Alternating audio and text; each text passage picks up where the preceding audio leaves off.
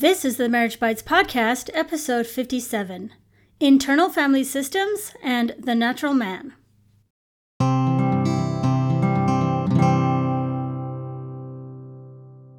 Welcome back to the Marriage Bites Podcast. Hope you're having a really amazing week. And thanks for being here to listen to us talk about stuff. Yeah, We're not pros, but you know, we do our best. right. So I just started reading a book called No Bad Parts.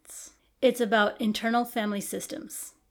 And I'm not even to chapter two yet, but this book has already had an impact on me personally. We talked about some of it last night, and some of it was really, really pretty deep. We had a pretty good conversation about it. Well, I didn't talk so much last night, but you did.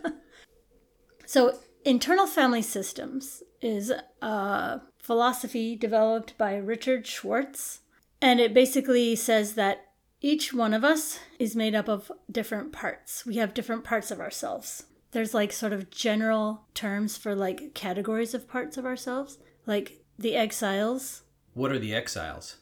The exiles are the parts of ourself that we wish didn't exist, the parts that we try to avoid or ignore or shame out of existence, which, spoiler alert, that does not work. I think everybody's got parts of themselves that they wish they could get rid of, or exile, as you say. Yeah, And I think they want that because of the shame that comes their way. yeah, controllers or protector. So there's like different sort of categories, and you can call them whatever you want, I guess. So you have basically, I think if you're divided into three, you have the self. The self is like your true self. Exiles are the parts that you try to ignore or avoid. And protectors are the parts that try to come in and protect you when you're in trouble. Well, let's talk about the thing that Yeah. we were talking about last so, night. So, last night I read this part. It was talking about religious teachings. So, it's common in religions to believe that people are sinful and carnal, devilish by nature, and that we have to squeeze out that part of us in order to become spiritual. And I don't think that that's the case at all. And in my personal growing up years, there was this concept of what they called the natural man, which is like the part of yourself that wants to eat chocolate cake for breakfast every day and wants to um, do nothing but play video games or Drink pop, have sex. have sex all the time. Yeah, so the part of you that's like wants to do the quote unquote bad things or like the non spiritual things. And the idea is that you stamp out that part of yourself so that then the spiritual part can like be in charge. Is that your understanding? I don't know if you were taught differently. No, I was taught the same thing. Um, I think, and and I guess from that you have to stamp out all these things. Is that when you then experience some of those things, or you see yourself indulging too much, then you think of yourself as, oh shoot, I'm bad, and I'm giving in to the natural man, and there ends up being a lot of shame about that. Yes, this is the problem. The shame is the problem. The desires are not a problem. The impulses are well, not. uh, well, and I think I think we need to talk about that. So we're we're religious people, and we have a religious background. I mean, the podcast isn't necessarily religious, but the thing is, is that we believe that we are here to experience those things. We're here to experience good food, and be sexual, and um, partake in some of the good of this this life. And if we stamp all that out, then what's the purpose of it? I mean, we're, we're here for it. I know uh, Jennifer Finlayson Five. I know we've talked about her before. She talks about how we're sexual beings. We have been given that, and to stamp that totally out is is not necessarily right. Now, there's boundaries with that. right. People can use their sexuality to hurt other people They can. or themselves. You shouldn't go out and just start having sex with everyone you come in contact with. You know, there's boundaries to it, Mm-hmm. but it's okay to have those feelings. Right. I think the problem comes when you shame the part of yourself that has those desires. Then those desires come out in maladaptive ways. So you'll see, for example, in Utah, I don't have statistics, but in Utah, I think the amount of pornography use among youth, teenage, you know, pre marriage men. And post marriage men. So I'm not shaming the use of pornography. That that's not the point of this, but to say that this maladaptive behavior comes, I believe, in large part because of the amount of shame that there is around it. Whereas if you just stop shaming it, you see that part of yourself as a good and important part of yourself, then you're like, okay, yeah, I have this desire. The desire itself isn't a problem. The desire itself isn't a sin. It's not a sin to want to eat a chocolate cupcake, even if it's every day, even if it's five of them a day. Wanting a chocolate cupcake is not a problem. It's not a bad thing. It doesn't mean that you're bad at diets. It doesn't mean that you hate your body. When you talk about chocolate cupcakes, my mind immediately goes to Hostess Ding Dongs.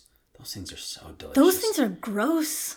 They're good. They are it's disgusting. Like a, it's like a zinger. Zingers are so I mean, good. I'm not saying I would never ever eat one, but like I eat one and I'm like, that was not All as good as I was I- hoping Instant it would be. poll then. Everyone, raise your hand if you like ding dongs. Okay, I'm counting. Nobody. All right, and everyone who loves zing zingers, please raise your hand. Okay, I didn't say anything bad about zingers. Hold on, I'm still counting. Oh yeah, the majority of people raise their hands. I love zingers and ding dongs. No, they don't. So I I remember from my growing up, um, you know, sitting in church or or whatever, talking about sexual desire. Um, we were definitely taught boundaries with it, which I think was good. But we were also told that if you even have that desire, that you've committed a huge sin, and you know that's shaming. It makes you feel like you've already committed some great sin, and it was shaming. It wasn't helpful at all. And then mm-hmm. they're like, "Well, once you're married, then you you know go ahead." But by that point, you know nothing about it. You don't know what to do. You feel like this is a bad thing. I shouldn't. You're not In even your- told what healthy sexuality is. And even if you know in your mind, like, yeah, it's okay, all of that past programming that is telling you it's not okay, you're fighting against all of that. You have to fight through all that if you haven't resolved it before your wedding day. Right. And it, it ends up bringing up anxiety and shame and all those things. And I think, you know, we've, we've studied a lot about sexuality. I think, and that's kind of what I know a bit more about, is that there's a healthy way to teach it. Mm-hmm. There's a healthy way to teach it with boundaries. I don't, like I say, I don't think you should be out there having sex with everyone that comes around that you're attracted to, but you can teach it a lot more healthy. And I think the the work that I've I have seen that Jennifer from License Five has done, I'll just call her JFF. Yeah, that works. JFF teaches that look, these are God given desires and that they're not evil. Yes, you need to learn to live with them, you need to learn to have boundaries with them, but having that desire for it is not a sin. That's what we're told. And when we talk about the natural man in our church, a lot of people go that route. Well, if you desire it, then you're just carnal and you're wicked and you're just lustful. Well, I guess yes and no. You're, you're supposed to have those. But lust is not a bad thing. Like we've been told, I've been told my whole life, never lust. Lust is evil. Lust is bad. But now I'm a, an adult and I'm like, well, it's not bad. I'm learning that it's not a bad thing. But we've been told our whole lives that it's such a bad and evil thing. It's the evil part of you that you need to get rid of. Yeah. But that very idea is what causes never- all the problems. Right. They've never seen Ross Poldark. They have no idea. Poldark, oh it's on PBS. So this is the part in the book that really struck me. Okay, so it's like a quote from somebody, and then it was also talked about in a film. So I'm not exactly sure who said this or where it came from because it's kind of confusing.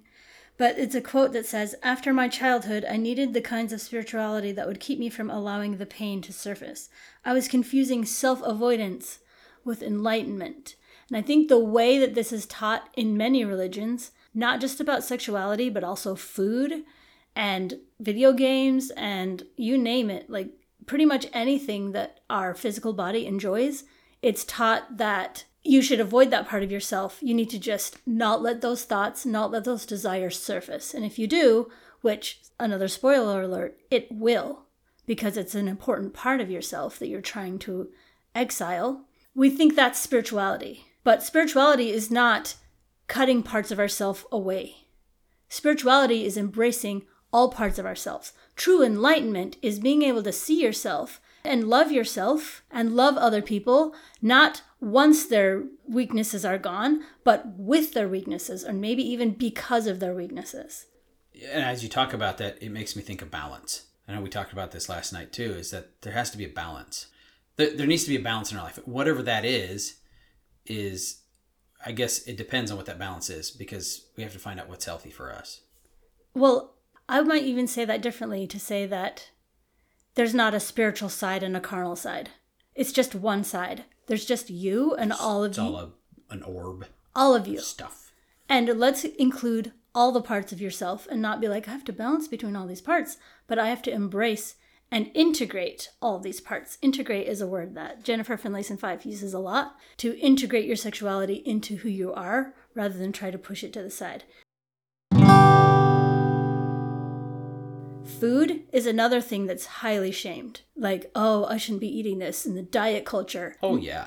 But we think that if I never eat sugar again in my whole life, that means I'm good. Or if I eat only fruits and vegetables and healthy fats, lean meats, whatever, then I'm good. But if you are sitting over there, white knuckling it, wishing so much you could have a piece of cake, wishing so much at that party that you could have um, whatever food that you quote unquote aren't allowed to have, that's not healthy, in my opinion. I think that we are meant to experience pleasure through food. We are meant to enjoy the food that we eat. And if you love broccoli and kale and tomatoes, like definitely embrace and enjoy eating those things. Ex- except peas and cherries. Those are bad for everybody. Uh, Gross. okay. Yeah. Okay, there's this class I was listening to yesterday by a nutritional psychologist, and she was saying somebody came in and was like, Yeah, I know what you're gonna say. You're gonna make me eat kale and make me stop eating bacon. And she's like, No, you can have bacon as long as it's not like three times a day. It's fine. Oh, you don't have to eat kale. There's plenty of other good things out there, like that you enjoy. If you hate kale, by all means, like Don't eat kale. don't eat it. But it's that permission to be yourself, permission to say, yeah, I'm going to have some cookies. I'm not going to eat 40 of them. Right. And I think that's the important part is with the bacon, which would really be hard not to eat three times a day if it was available to you, is you got you have you got to have some boundaries so you don't become too indulgent. But I think once you accept and embrace the part of yourself that wants to eat bacon, then the desire for it actually goes down to a level that is actually okay for you. So speaking of bacon, that reminds me of actually a good example from my own life. I'd like to share with everyone. So Wendy's, the fast food chain, everyone knows Wendy's. Yeah, most of everyone's raising their hand. Um, they have a burger that's called the Baconator. Came out years ago, and I've only eaten a Baconator twice in my life. I absolutely love the Baconator, but I know that if I if I ate it every time I thought about a Baconator, I would weigh like 500 pounds. I mean, they're, they're, Probably. they're delicious, but I know that it's there, and I've chosen to put a boundary on myself, and it's been a lot easier for me, and I don't mm-hmm. feel shame in not eating a Baconator. And when I do eat one, I can say, look, I haven't had a Baconator. Last time I had one was probably a year and a half ago, and before that, it was probably like six years before that. And so I have, I feel no shame if I want to eat a Baconator. I'm going to eat a Baconator. Right, but if you were like, oh my gosh, fast food is the worst, I should never ever eat it, I think that would push you toward eating them more often rather than just being like, yeah, I had one and then I had another one and it was amazing and I enjoyed it so much and I have no shame for having eaten that. And also, I've decided that for myself, I'm choosing not to have those very often. Right, right, and I've done that. Uh, same thing with root beer. I love root beer. Grew up with it, but I don't shame myself when I have it, and I have a root beer occasionally, and it's because I yes I know I like it, and I haven't cut that out of my out of my life, but I know that I need to be careful with it, and I have no problem doing that. Right. There's I I feel like a much healthier way is saying there's no bad foods. There's not good foods and bad foods. There's not like good desires and bad desires. Now hold on, you said zingers and ding dongs were bad earlier. I just told said that they were gross. oh that's right. I didn't say they were bad foods that nobody should ever eat. Although there are people out there who will say you should never ever ever eat those things. But like if you really like them and it fills you up emotionally if it, you know, hits the spot when you have a craving, I think we are meant to experience all kinds of things. I agree.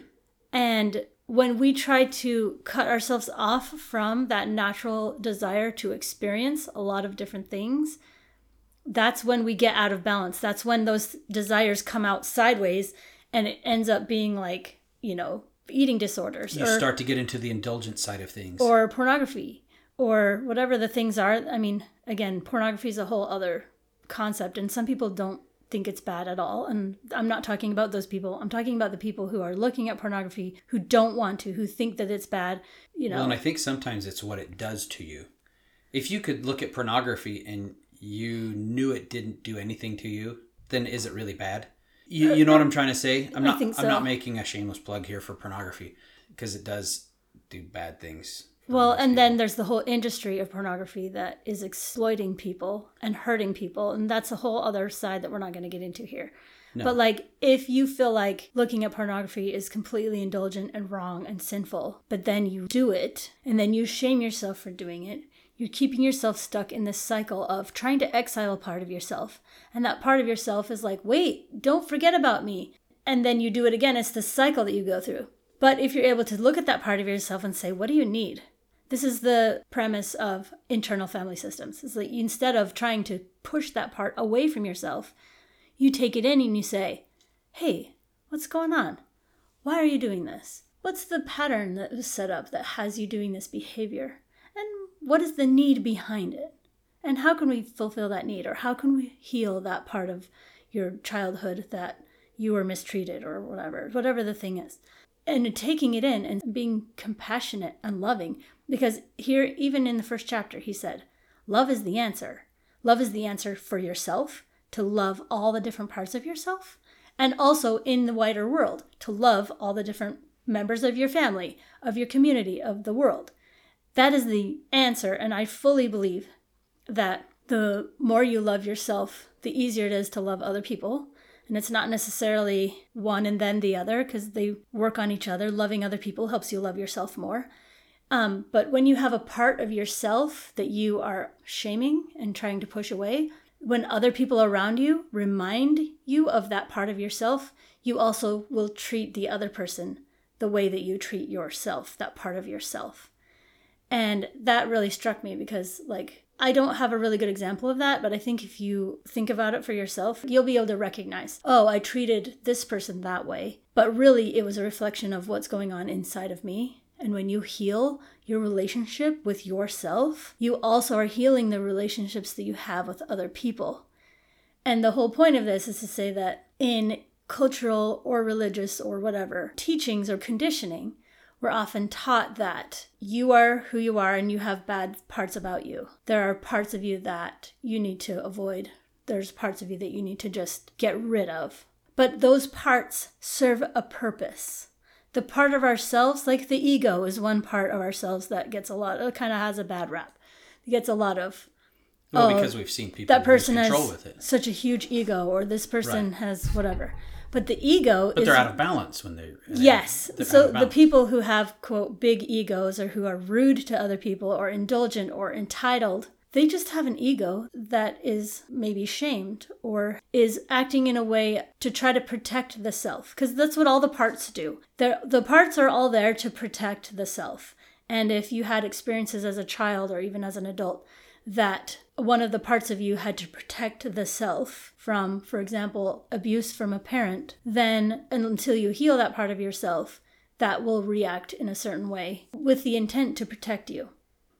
We need the natural man part of us because it keeps us alive. It keeps us comfortable in like, you know, the temperature of our homes, It keeps us from like sleeping in 30 degree weather and dying from exposure.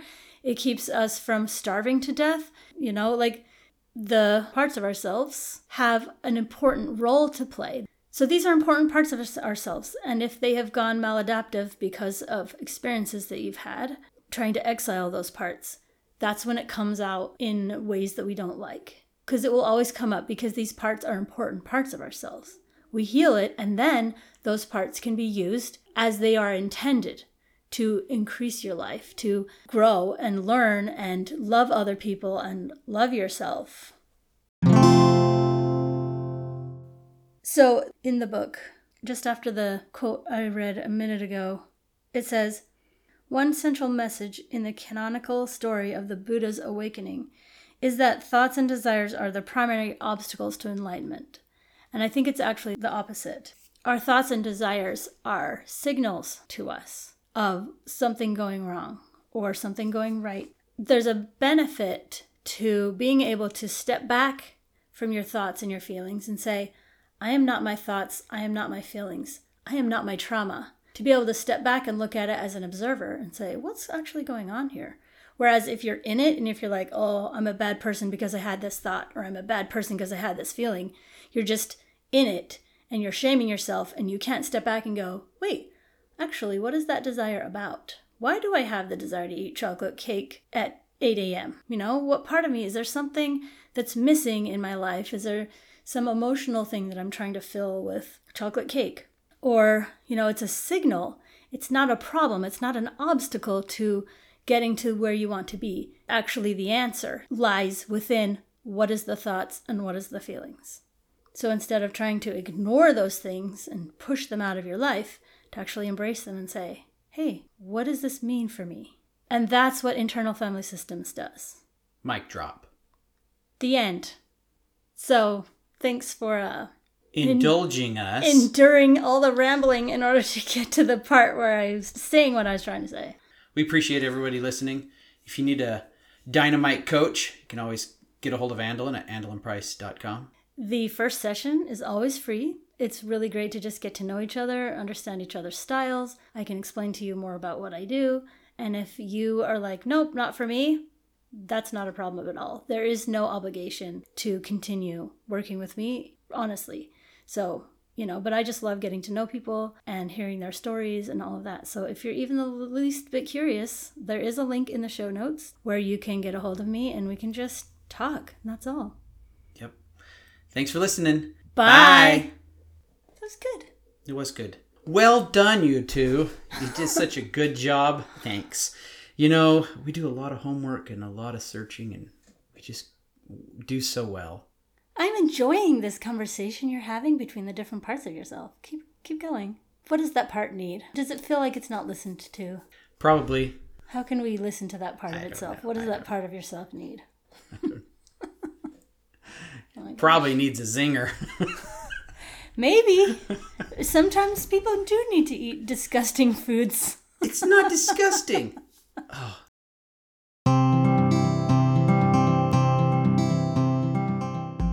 That's a wrap for this episode of the Marriage Bites podcast.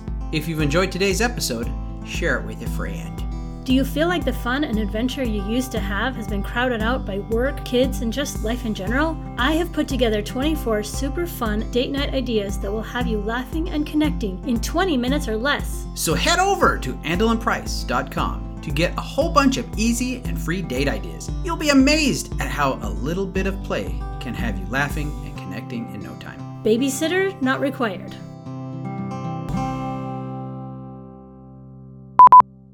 Let me finish the book first, real quick, and then we can actually have a reasonable conversation about this. While she reads it, everybody talk amongst yourselves. uh, here's a topic for you Yom Kippur. It's coming up on Monday. By the time this airs, it'll already be past. And go. You're such a weirdo. The part that um has I'm trying to say rather than to be well, I feel like I'm rambling a little bit. And I, I keep plugging her, and hopefully she Saying said her name wrong. Yeah, Jennifer Fin- Finlayson, five. You say it funny, but that's okay. It's my Washington accent. I'll tell you what. No, You know what? Larynx, larynx. You know, whatever. we are not going to have that a conversation yeah, right now. potato, potato, tomato, tomato. I don't care about those. That's fine. I can say whatever you want. But Tomatoes are delicious. Um, Enough tangents. So I'm not shaming the use of pornography right now. we'll do that later. No. Stand by.